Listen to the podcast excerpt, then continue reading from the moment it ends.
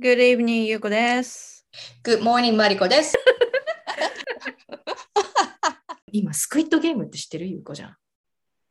イカゲーム？いい加減流行ってんでしょ？流行ってるんでしょ？まだもの見てないけど、なんかそれでね、ネットフリのあの、また、あの、加入者が増えたって言って。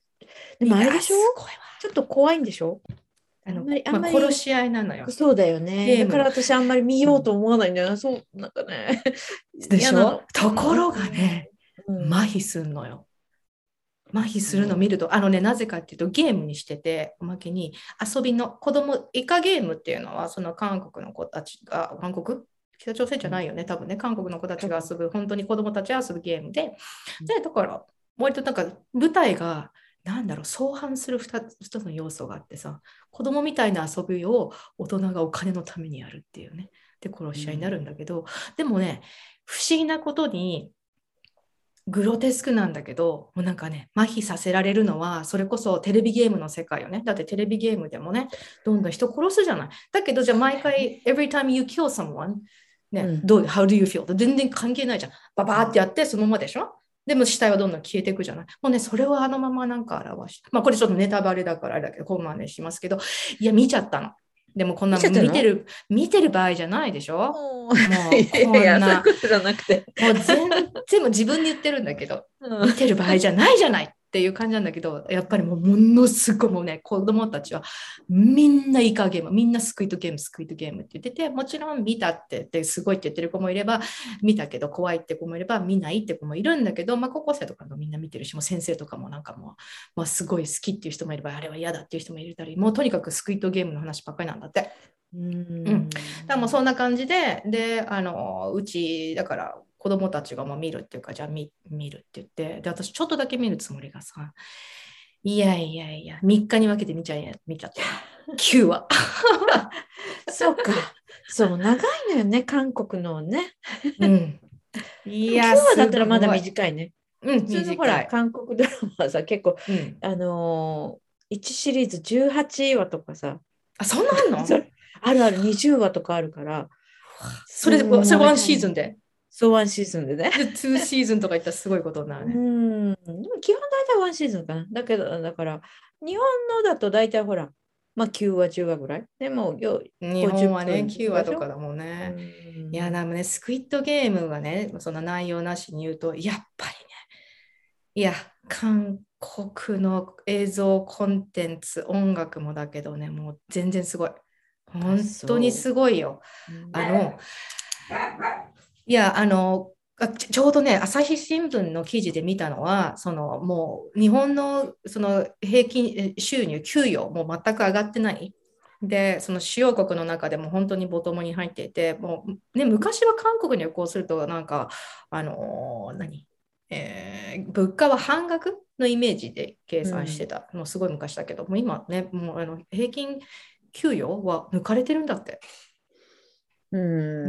ん。なんか日本はもう全然もう下げ止まりというかもう全くうん。上がらないもんね。そう、だからそのどんなに働いても、そのなんていうか、利益が得られないの働き方をしちゃってるんだなと思って。まあまあ、だからそのね、あのたまたまだからそういう K-POP とかをいっぱい見てるから、純粋にそのなんていうかな、もうコンテンツがね、もうなんかもうまざまざと差を、差がさ、うんうんあのね、お金のかけ方が違うのかな？お。金のかけ方がでね、もう技術とね、予算はね、あのその知り合いでそういうところにいる人がいるんですけど、もう韓国の差が、もう本当に技術の予算の差がすごくって、もうね、10年前から言われてたんだって、もう日本と。そういう映像は。だけど、それがもうね、全く埋められないレベルに、もうすっごい広がっちゃったって。もう追いつけないぐらいに広がっちゃったいうのを感じたね。だから、そうもね、頑張ってほしいけど、なうん。あの、なんだろう、才能はあっても、その活かせる環境がなかなか育ってないっていうか、うん。予算的にもそうだし、予算的にそう人を育てるっていうのもね、うん。そんな気がするね。うん、うん、エンターエンタメ全全部の。全部ね、そうだよね。うん。ね。ななんかで特にそういう総合芸術みたいに音楽だけもう今みたい今みたいなさ音楽だけでもうじゃダメじゃないやっぱりそのミュージックビデオがありそしてね衣装とかそういうなんていうのなんマーケティングがあっていろんなものが合わさってくるからねうんそう。そうやって考えた日本の子供たちがねああそこの国に生まれたらよかったなって思うような時代が来るかもしれないし逆にで、ね、ハングリー精神がね出て懐かしいけどあの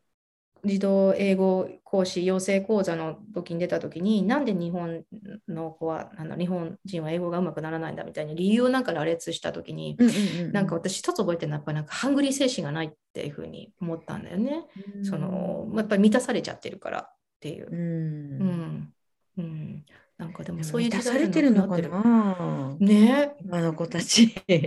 ないよね。ハングリー、うん、なんか今感じるのは満たされてるっていうよりもなんかこう決められた枠にもうはめられてるっていうか、感じが最近なんか特にもうなんかガッチガチにされてるようなイメージがちょっとあるんだよね。なんか発想力とか想像力とかそういうところがなんか、そういうところを育てることをやってないっていうか,、そういうのに慣れてないっていうかね。うんなるねはみ出すことがね。そうそうそうそうそれをなんかよしとしないみたいなイメージがあるんだけど、うん、子供たちがこう12月に日本帰って時にうわーなんか日本違うなってどんな反応するのかなっていうのをたったね2年ちょっとだけどどう感じるのかなっていうのもあって。いやだからあの上の2人なんてもうほらこの前の中絶法のやつとかもほら、うん、みんなで話したりとかっていうのを言ってたじゃない、うんうん、だからそういうこう感覚もやっぱり全然違うと思うんだよね。日本だともうそういうことを友達同士で話すってことはあんまりなんかタブー視されてるみたいなそんな感じだろうしタブー視っていうかあんまり興味もないっていうかそういうあの世の中のことにあんまり興味を持ってない子が多い。あ、でもそれは一人くくりに言えないな。そうだね。まあ、主語がね。いやいや。まあね、さっきのそのアンダーサーティンみたいな、すごいみんなね、自分で会社やったり、自分の名前変えてね、みたいにいろんなことやってる人がいる。そういう意味では楽しいね、人がいっぱいいるけど、うん、なんかでも表現の仕方が違うよね。自分の意見は、の so many people are not afraid of expressing their thoughts. とか where they stand、うん、そうなんか自分がどういう立場にいるかっていうのをまずあんまこう遠慮しずに言うっていうのは多いかな、うん、だからその,、ね、入税その中絶法についてもテキサスのみんなねあのいやみんなって言っちゃいけないね。みんなって言っちゃいけないんだけど子供の、えー、と知ってる子たちはそのインスタのストーリーにこんなニュースになったっつってこうストーリーに上げてるって。ほう、うん、なるほどね。うん、割とだから今こんな状態っていうのもストーリーで上げてパッとシェアしてるっていう。まあそれがその多分限られたグループの中でやってるのかちょっとそういうのは分からないんだけど、まあ、まあアカウントも、ね、いくつを持っててみんなそれを使い分けてるような感じだからどういう感じで話してるのか分からないんだけどまあうんうん。そういう。まあでもそういうことを話せる環境っていうのはいいことだよね。うん、あるよね。うん、そうなんかさっきちらっとねあの、うん、ニュースでやってたんだけどその子どもたちのその、SNS の使い方で、うん、その子どもたちがインタビューを受けてて、で、うん、そのいいねの数とかで、うん、どうしてもなんかあとはいそのネガティブなコメントとかがあると、すごくこう落ち込んだりとかそれが全てじゃないって分かってるけど、うん、なんかそれで左右されるって言っててやっぱりそういうの、ああすごい分かるな と思って、うん、かるよ。だけどそれがなんか全てになっちゃうところもあるからちょっと危惧してるんだよね。うん、子供たちなんかさ、ね、もうその中でがなんかもう全部の世界みたいになっちゃうともあるじゃない、うんうんうん。ああのそのね Facebook Facebook をもう解体しろみたいな話が、うん、あのもう出ているんだけどあのやっぱりその、えー、まあ、ヘイトスピーチを許したり、まあ、嘘のね、まあ、フェイクニュースが平気でまあ許してきたっていうのもあって、それでアメリカのその1月6日の暴動が起こったりとかするのもあって、で、実際にその Facebook の、まあ、まあ、かなり上にいた地域の地位の人があの告発をしたのよ。うん、でこれがあのニュースになっていてでもう解体した方がいいと。やっぱりそのあのもう知ってるどそういう結局プロフィット利益とまあ、利益を求めるっていうよりは、そのなんていうかな、フェイスあ、フェイスブックでたくさん時間を使えば使うほどお金が入るから、とにかくエンゲージしてほしい、うん、で、そうすると、やっぱりそのヘイトの部分は許許さないといけない。でなで、楽しいニュースよりもヘイトとか、なんかコンスピラシーみたいなのがみんな時間使うんだって。だから悪い、そう,、いうそうネガティブな方を入れとくと、みんなどんどん入ってっちゃうんだって。だから、消せない。そういうの分かってるって。ね、だからってそういうそういう生き物なの？そうだからそれがスクイッドゲームなのよ。もう本当になんかその辺がね、えー、そのね娘がね一番下がねなんか人間の嫌なところが全部見えるよねっていう感じ。うん、そう。だけどそのトーンはなぜか知らないけどえっていうゲームという場で行われるわけ。うん、無意識のその罪悪感が全くないところが、うん、立ち悪いね。だけど脚本も天才的で無理がないんだよね。なんか唐突感ないの。全部その社会の問題みたいなぐるぐるぐるぐるぐるってやってそれがなんか止めーっていうイカゲームになって、で全部辻褄が合うの。なんかえあり？いやなるほどっていう感じ。面白いよ。だからその脚本もすごいし、もうね、いやちょっとこれ以上言わないにしたけど、まあすごいよ。私ね、うん、映画とか、そういうドラマとかって、うん、あの最後自分が良かったとかハッピーになれるものじゃないとなんか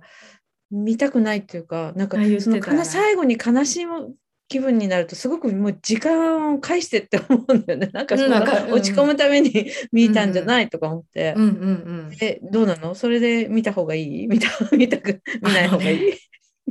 不思議なんだけど、うん、純粋に面白い。あそう。そう。はあ、だからその主眼がこれでもシーズン1が9話で終わっててでも私終わっちゃったのよ。だからそのシーズン2がこの後ねこんだけ世界中から注目を浴びてたら予算もあるしどんなのができてるかわからないんだけど、うん、純粋シーズン1だけ見たらね悲しいとかじゃなくてこれね世界の縮図でしょって感じ。なんかそんなところなんかこの綺麗なところだけ見ても、いやこれなんか全然純粋にそれをえああいうふうにドラマにしたところが天才って思う。そういう感じ。うん。そういう面白さが、ね。じゃあちょっと見てみようかな。うん、うん、うんうんそうね。